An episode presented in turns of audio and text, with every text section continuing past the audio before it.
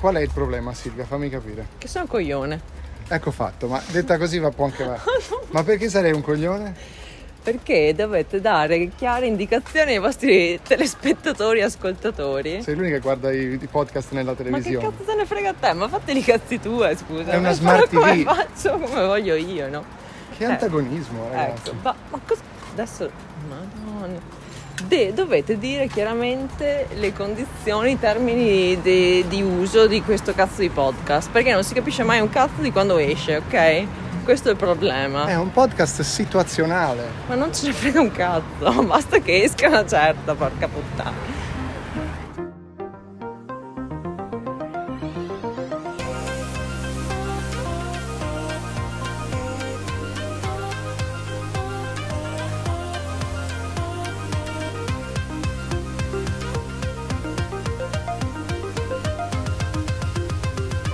Siamo quelli dell'ultima fila.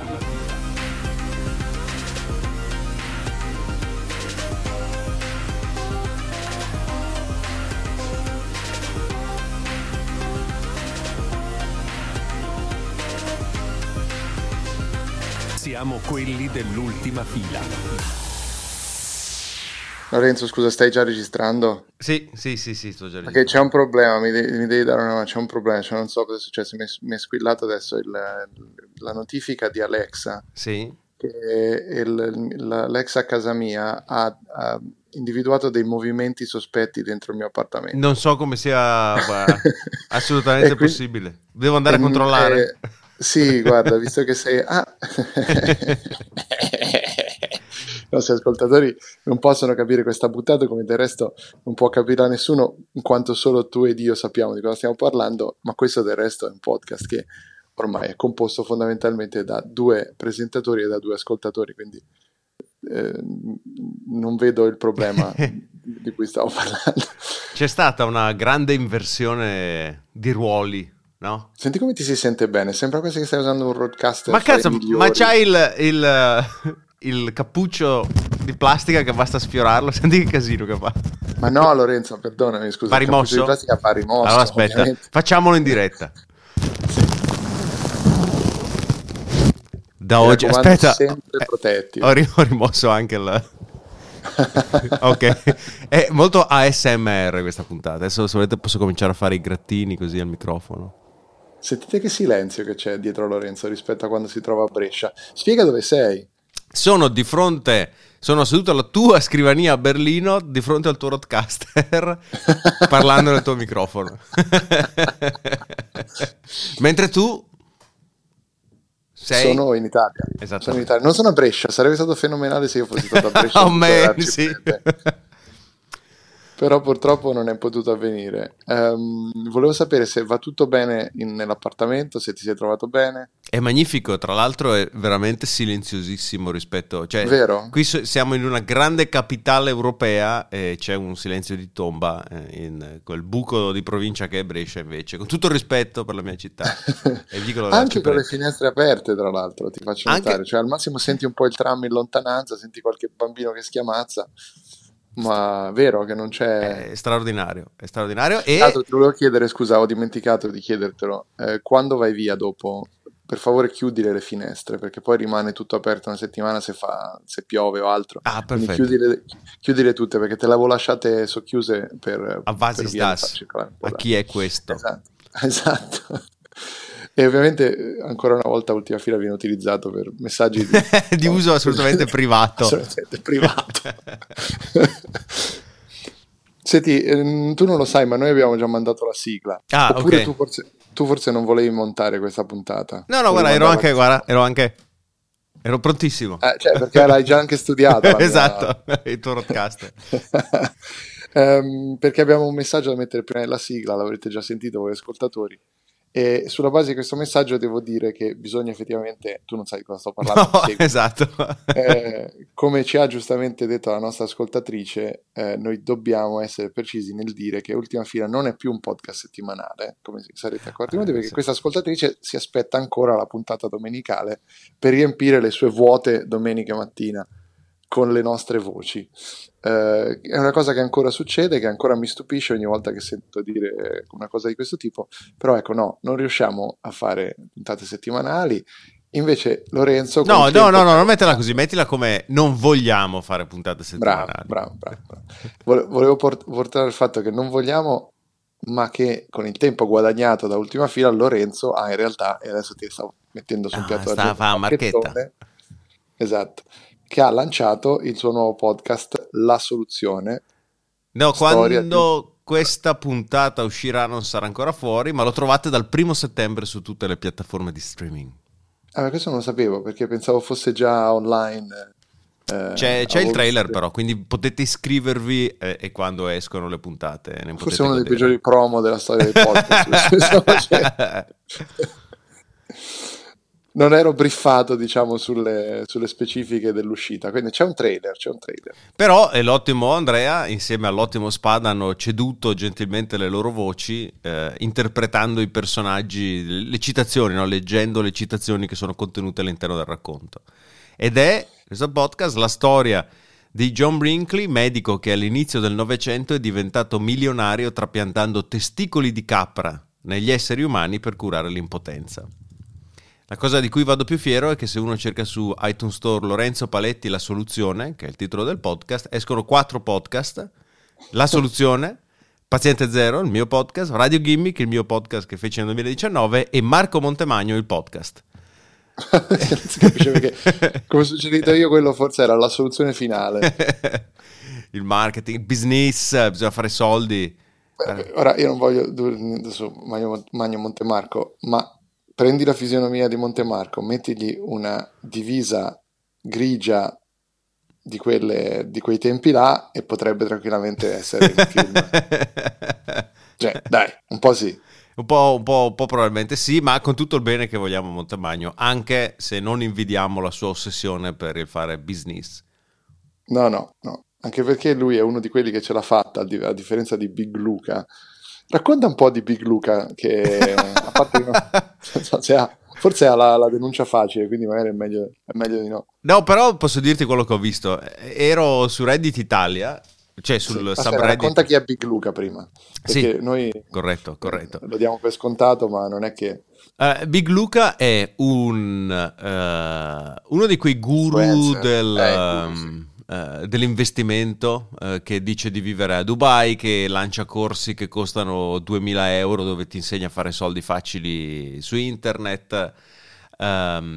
E la domanda poi è sempre quella, no? Ma se tu sai come fare i soldi facili, perché devi fare un corso per dirmelo a me per fare altri soldi? Esatto. Questa è una domanda che non ha nessuna risposta, che noi provammo a chiedere a quelli delle borracce rosse, venendo poi mandati a fanculo. Sì, sostanzialmente. Tra l'altro la cosa interessante è che quei corsi lì 2.000 euro rispetto agli screenshot milionari delle banche che lui pubblica sono veramente spicci, quindi effettivamente ti viene da chiedere ma chi te lo fa fare, no? Comunque, beh, oddio, tu dici 2.000 euro, se lui lo riesce a vendere a 100 persone sono 200.000 euro. Vabbè, questo è vero, anche quello. E quindi mi trovavo sul subreddit Italy e qualcuno ha chiesto di Big Luca dicendo ma chi è questo qui, ha cominciato a comparirmi, e sotto nei commenti hanno cominciato a comparirmi nelle pubblicità, no? Su YouTube e Instagram, e sotto nei commenti hanno cominciato a rispondere no, guarda che Big Luca in giro da 1 milione di anni lo fa da un pezzo. E qualcuno ha pubblicato un post originariamente pubblicato su Quora, famoso sito dove uno fa una domanda e gli altri possono rispondere. Portato da Marzullo, se non sbaglio, no? Si faccia una domanda e si dia una risposta. Aspetta che la vado a recuperare. Dove era? Qui, sì, adesso con tranquillità scorro, sì, vedi la comodità dell'iPad invece un computer. Sto ancora scorrendo, ancora un minuto. Perfetto. Comodissimo. Perché tra l'altro Lorenzo sta registrando da un hype, sta facendo le cose strane con il mio roadcaster. Vedremo se questa puntata andrà mai in onda. Beh, allora, registrata è sicuramente registrata, poi capiamo come uscirla. Come estrarla. E qui c'è questo post che è lungo probabilmente come un saggio breve, nel quale una persona che si dice addentro ai meccanismi della società del dottor Big Luca ne rivela tanto per cominciare la reale identità, chiamandolo Luca De Stefani, e secondo quando sostiene questo utente anonimo, cosa che noi non condividiamo in alcun modo perché non abbiamo modo di comprovare quanto da lui indicato, il signor Big Luca intanto l'abbiamo detto il signor Big Luca avrebbe fatto i soldi con tale società, la Mob Inspiration, che era un multilevel marketing, esatto, no? un sistema piramidale, quindi un Ponzi Scheme, no? Dove io ti dico tu entra nella mia società, trova due tizi che entrano nella società, io ti do una fetta e quella fetta viene semplicemente dai soldi che tu hai preso dai due sotto che lui ha preso. Ti vengono promessi investimenti magici, ma in realtà sono semplicemente soldi che vengono fatti girare dagli ultimi arrivati verso di te, dove tu ne prendi una fettina. Allora, lo so che ora questo suonerà un po' come lezioncina, come dice il maestro Spada, però ti devo correggere, il Ponzi Scheme è un'altra cosa. Vai. Il Ponzi Scheme è quando il truffatore ti convince ad investire in qualcosa tipo Madoff e con i soldi che prende dai nuovi entranti fa vedere dei ritorni a quelli vecchi, sostanzialmente, fino a che in questo modo crea un loop virtuoso per cui la gente dice no, effettivamente si guadagna, fino a che poi lui comincia semplicemente a prendersi i soldi e tanti saluti, grazie. Questo dimostra la mia abilità di parlare, esatto, vedi neanche la parola mi viene, perché questo è quello che avevo in testa io, semplicemente evidentemente l'ho detto di merda, perfetto. No, perché poi il multilevel marketing può funzionare a volte in maniere simili, cioè può avere al suo interno questo, ma come ben sai è quella roba per cui tu devi portare dentro altra gente, dei cui ricavi avrai una parte e così via, quando poi in realtà gli unici che si mettono in saccoccia i danè sono quelli in cima alla piramide. Però pare che lui fosse relativamente alto nella piramide, in modo tale che lui qualche soldo l'abbia fatto con questa. Lui ovviamente stiamo parlando di una persona fittizia che non esiste, Beh, immagino che nessuno all'anagrafe italiana si è registrato come Big Luca, quindi effettivamente.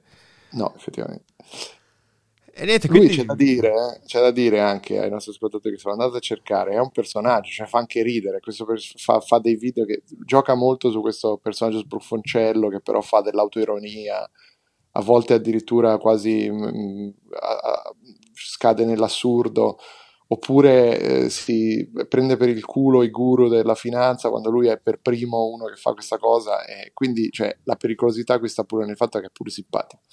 No, è esattamente così. Cioè, io ricordo che non ricordo come, ma YouTube mi suggerì un video di lui che era in un centro commerciale tipo a Dubai che stava comprando degli occhiali, ed era una diretta che lui stava facendo per i suoi followers, dove si faceva dare consigli provando questi occhiali uno più ridicolo dell'altro e trattando da sbruffone, ma secondo me è personaggio, non è persona, il povero commesso. Erano 15 minuti di pura commedia, è straordinario. Ma allora, il valore di comedic value di Big Luca è indiscusso, però cosa viene fuori da quel post che ovviamente noi riportiamo ma che non avvaliamo in ogni modo? Beh, tanto per cominciare che ci sono dubbi che faccia i soldi che dice di fare, che non è nota quale sia la sua partita IVA, benché la legge gli imponga di doverla scrivere sui suoi siti. Non paga tasse, dice di non pagare tasse in Italia perché ha sede a Dubai, ma la legge dice che devi pagare tasse se i tuoi clienti sono in Italia, e quindi c'è così un potpourri con tanto di debunking delle sue schermate dove mostra i suoi ricavi milionari. Certo. E tra l'altro schermate che si possono ovviamente creare in pochi minuti con si possono ovviamente inventare di sana pianta, per cui non c'è mai stato un momento nella storia in cui uno screenshot dei guadagni abbia mai significato quello che si vede nell'immagine. Sì, diciamo che non serviva la regola generale, no? Non serviva Stable Diffusion per farne un fake difficile da riconoscere. A questo proposito, l'ottimo Spad ieri ci ha inviato già è vero. Due screenshot di un altro santone del marketing, dove si vede uno screenshot da WhatsApp con un utente che scrive al postatore su WhatsApp dicendogli al guru, no? Sì. Oi Matti, assurdo, 30k, e poi manda lo screenshot di transaction details dove questa persona avrebbe ricevuto 31.000 euro, e lui sotto risponde citando su WhatsApp la fotografia dicendo: ciao Matteo, te l'avevo detto, il mese prossimo sarà uguale. Non fosse che quando lui cita la fotografia si vede chi è che gli ha mandato quella fotografia e l'utente è mamma. È bellissimo. E poi c'è un altro screenshot simile: ciao Matti, come stai? Volevo farti vedere il guadagno del mese, più 14.000 euro, e lui risponde sotto: ciao Lorenzo, tutto bene? Quindi è cambiata la persona a cui si rivolge, e poi cita ancora la fotografia, grandissimo, quasi 15k, ed è ancora la mamma. Allora, quello che non si capisce da questi screenshot, e voglio spezzare una lancia in favore di Matti, che ricordiamo è quello che dà il nome alla famosa espressione gabbia di Matti, è che la madre in realtà si chiama Matteo Lorenzo. Beh, a questo punto tutto è possibile, sì, è vero. Sì, sì. Beh, donna sfortunata che i genitori hanno deciso di darle un nome maschile e già aveva, esatto, il cognome maschile. Esatto, esatto. E quindi purtroppo la madre è Matteo Lorenzo, e quindi lui non ha fatto nulla di male, ha solo aiutato la madre a guadagnare molti denari. Lorenzo, Instagram è pieno di queste cose. Instagram, io continuo purtroppo, nonostante io abbia fatto fuori altri social, a finirci dentro a questi vortici infernali. Però io mi chiedo sempre, Instagram è pieno, ma il mio Instagram è pieno perché l'algoritmo pensa che sia un amante di investimenti, o quello di tutti è pieno? Il mio, secondo me, perché ci scambiamo queste cose per riderne, quindi l'algoritmo di Instagram pensa che a noi piacciono effettivamente queste cose. E io continuo a cliccare, a dire non mi interessa, però continuano ad arrivare. E la stessa cosa vale per un filone, forse ne avevo già parlato, di video di persone con gravi disabilità che fanno cose. Ah sì, anche questo, un grande che classico. Io capisco, cioè... Sono ovviamente molto favorevole al fatto che persone con disabilità si esprimano, si espongano, no? non nascondano la loro disabilità, ma qui stiamo arrivando a dei punti in cui ci sono genitori che fanno vedere i figli idrocefali, yeah, e fanno vedere questi poveri bambini che sono, esatto, in punto di morte, e vengono infilati questi video perché probabilmente usano degli hashtag che hanno a che fare con quei temi sotto la ballerina senza braccia. Quindi il risultato non è una, diciamo, presa di coscienza dell'esistenza di queste disabilità, ma un freak show alla Coney Island. Cioè diventa quasi una spettacolarizzazione della disabilità, anziché un metodo per esporla in maniera positiva. E questo è assolutamente colpa dell'algoritmo Instagram. Oh yes, e con la relativa, come dicevi tu, sono minorenni, violazione della privacy di questi poveri cristiani. Sono solitamente, tra l'altro, a rendere la cosa ancora più grave, quasi tutte persone di paesi in via di sviluppo, moltissime robe tipo Bangladesh, Pakistan, sud-est asiatico, zone povere. Ci sono tutta una serie di questo tipo di contenuti che vengono da lì e che sono, non so per quale motivo, ma mi danno l'impressione di dimostrare chiaramente come l'impatto di questo tipo di selezioni algoritmiche, o l'impatto di cosa fa Instagram su questo tipo di comunità, sia ancora peggiore, cioè sia ancora più, non so come dire, quasi dà a queste persone una falsa speranza.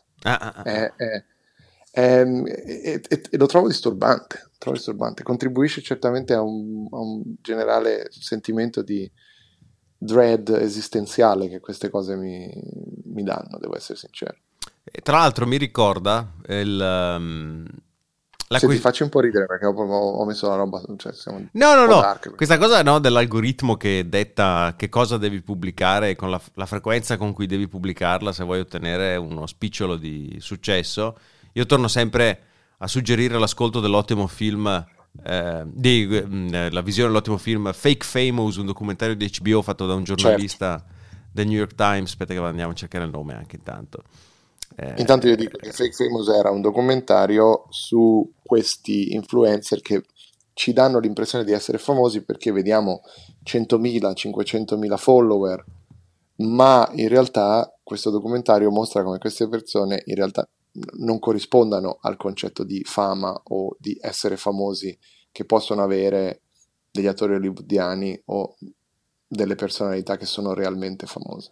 Nick Bolton, sì esatto, due sono i noccioli che lui dice. Primo, la gran parte dei follower che vedi sui grossi profili sono fake. Per esempio fa l'esempio di Taylor Swift, dice la stima è che il 50% dei follower di Taylor Swift sia falso, che non vuol dire che non abbia, che abbia pochi follower o che li abbia comprati. Possono essere anche account fake creati da qualcun altro che per simulare di essere account veri seguono anche Taylor Swift, certo, perché è uno degli account più famosi.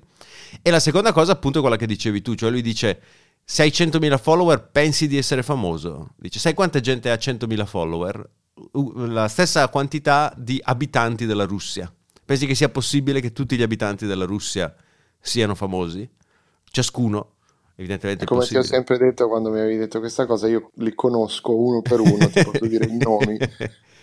Igor Valovlich Vanovsky e poi se vuoi continui. E no, e mi è venuto in mente mentre dicevi questo la Prigogine, esatto, la recente storia di Linus Sebastian, Linus Tech Tips, non so se l'hai visto, un famoso canale certo, YouTube sì, che crea contenuti legati al mondo della tecnologia. Non l'ho mai sopportato, però cosa è successo? È successo che un altro canale, negli ultimi paio d'anni, Linus ha fatto, che è il boss di questo canale da milioni di iscritti, ha fatto un investimento madornale gigantesco per costruire un mega laboratorio dove testare qualsiasi cosa hardware, dalle microfoni alle cuffie, alle ventole per raffreddare i PC, ai processori.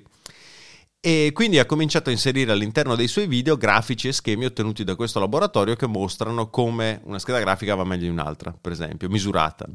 Mm-hmm. Un altro canale ha pubblicato un video accusando Linus di aver dati oggettivamente scorretti o addirittura dove lo stesso dato è differente in due video diversi. A dimostrazione, lui dice, del fatto che fanno le cose con fretta. E cazzo. Esatto. E un altro esempio che fa è c'è questa società che gli ha prestato un gigantesco, come si dice, pezzo de ferro per raffreddare il processore, non mi viene la parola in italiano. Il raffreddatore di processore, no, ora te lo dico. Che no, perché non la banca appiccichi, no, proprio direttamente sul chip. E comunque questa società gliel'ha dato per farne una recensione e poi poco dopo Linus si trovava una fiera. Dissipatore. Bravo, Dissipatore. Era una fiera dove ha messo all'asta alcune cose che erano rimaste al magazzino di Linus Tech Tips e ha messo all'asta anche questo oggetto che era un pezzo unico fatto da questa società che lo rivoleva indietro. Fantastico. È sempre è scivolato tra le maglie. Quindi il risultato è che Linus in risposta ha pubblicato un video con tutti i capoccia della società dicendo ah sì no ci scusiamo in effetti andiamo troppo veloci, perché questi qui pubblicano più di un video al giorno da anni ormai e sono video di 10-15 minuti con una production value di un certo livello e si è aperto il calderone ovviamente, no? Cioè tu devi correre dietro all'algoritmo di YouTube che per essere premiato ti costringe a pubblicare un video al giorno, ne esce che fai prodotti che sono sempre via via peggiori e tra l'altro, non sai come succede in questi casi, si è aperto il vaso di Pandora perché poi hanno cominciato a bombardarlo anche con accuse di molestia sessuale all'interno della società quindi diciamo così sull'orlo della rovina istantanea se conosco l'internet. Io aspetto le polemiche sul canale del Marchese Brunelli. Chi è il Marchese Brunelli? Marcus Brownlee. Ah, ma no, Marcus Brownlee è troppo buono, secondo me, MKBHD, per fare qualsiasi cosa di malvagio. Poi lui si difende dietro uno staff che, se non sbaglio, è esclusivamente maschile, quindi il rischio di... C'è questa cosa che è sorprendente, che è uno degli staff meno diverse oriented dei canali YouTube e c'è lui che però è nero ed è la faccia del canale, ma poi tutti dietro, se vai a vedere come fa, sono tutti nerd bianchi fra i 20 e i 30 anni. Così, no? Siccome sono uscito per un mese con una ragazza nera 10 anni fa, allora posso fare tutte le battute razziste che voglio. No? Sì, oddio, lui forse ha qualche difesa aggiuntiva, sì. Sì, qualche. Quello è un altro esempio degli algoritmi folli, ma adesso io sto pensando seriamente di abbandonare Twitter, perché vorrei dire X.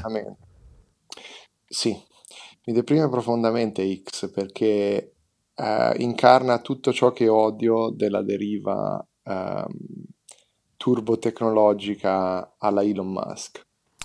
Ma e indipendentemente da questo, ormai l'algoritmo è totalmente corrotto, cioè ormai invece di farti vedere cose che ti interessano ti fa vedere post conservatori di gente che ha 32 follower però ha il bollino blu acquisito su... Mi capita davvero e di continuo e dico, ma perché sto leggendo questa cosa orribile a sfondo razzista? Non è che l'ha rititolata qualcun altro perché la vuole debancare o qualcosa, no, cioè e vado a vedere promoted tweet oppure ti potrebbe interessare. Sì, e dico, ragazzi, ma no, cioè è pazzesca questa roba, è diventato un delirio totale. Tant'è che stavo vedendo che Tucker Carlson, no? Il famoso giornalista conservatore che era Fox News, poi Fox News l'ha fatto fuori e si è trovato uno spazio tramite Elon Musk su Twitter per fare il suo show su Twitter, peraltro probabilmente ora guadagnando pure bene, perché con la ripartizione dei ricavi pubblicitari sulla base delle views i suoi video su Twitter fanno 200-300 milioni di views e quindi probabilmente sta facendo dei discreti denari con questo canale. Ieri ha pubblicato la prima intervista a Trump dopo, no? Dopo che è stato per la quarta volta arrestato. Sì. Esatto. Tra l'altro c'è il mugshot, no? Che è uscito, bellissimo, che sembra il cattivo di un videogioco, è meraviglioso. Non l'avete ancora visto, cercate Trump mugshot, ma l'avrete sicuramente visto, era ovunque. E lui, Tucker Carlson, è il primo che ha fatto un'intervista a Trump, ovviamente cioè, semi-agiografica. E la prima risposta sotto il post in cui si vede il video è di Elon Musk che dice è interessante sentire le cose senza il filtro dei media. Bellissimo. Quindi... E cioè, non credo che ci sia altro da aggiungere, no? Cioè, se questa è la posizione, non è una posizione di free speech, è una posizione chiaramente biased verso una parte. E io credo che rimanga vero il fatto che con Twitter Elon Musk ha dimostrato che il suo è... La crisi post-matrimoniale, la crisi di divorzio più costosa della storia. Senza dubbio. Perché lui, ricordiamo, è stato lasciato da Grimes, no? La musicista che tra l'altro in un tweet continua a twittare abbondantemente e dice di aver scoperto di essere autistica, e contratti che ricordano tra l'altro paradossalmente quelli di Elon Musk, cioè c'è una serie di situazioni in cui la normalizzazione di questo discorso è sorprendentemente vicina al fatto che queste siano le persone famose e lui, Elon Musk, la persona più ricca del mondo. Cioè Elon Musk ha i tratti di uno psicopatico, se lo analizzi. Sì, non sono uno psicologo, però stabile non mi sembra, ecco. Bravo, corretto, non sono nemmeno io uno psicologo, però ci sono degli studi, ad esempio, che... hanno analizzato la corrispondenza fra i tratti della sociopatia e della patologia con i tratti di chi invece scala la corporate ladder, per dire, no? Scala le aziende. Mi fa venire in mente questa cosa straordinaria che lega il tutto. Non so se hai sentito che questa settimana come si chiama? Non mi vengono le parole stamattina. Il Consiglio del Parlamento degli Stati Uniti che sta indagando sull'attacco a Capitol Hill del 6 gennaio ha chiesto... Hai fumato la mia verba per caso? No, perché... l'avessi trovata, sì. Dicevo, ha chiesto e ottenuto di avere i messaggi diretti che Trump si è scambiato su Twitter nei mesi precedenti l'attacco a Capitol Hill. Bellissimo, è tutto circolare, vedi, alla fine torna tutto lì. E Musk non li voleva dare. Ma gli ha toccato, anche perché, ricordiamolo, i messaggi di Twitter non sono end-to-end encrypted, quindi da qualche parte sui database di Twitter c'è un file che contiene belli puliti in vista tutti i messaggi che Trump abbia mai inviato, anche i cancellati, perché si è scoperto recentemente che quando tu cancelli un tweet non è cancellato, rimane sul server. Lorenzo, io ti lascio andare perché so che tu devi consegnare le mie chiavi. Io vorrei andare al mare e godermi un po' d'Italia. E com'è il clima? Cioè, io sono venuto qui e mi sono trovato questo clima straordinario. Cosa c'è? 23 gradi adesso, è incredibile. Lì come c'è un'afa della Madonna, immagino. Un'afa della Madonna, ho dormito malissimo per via dell'afa.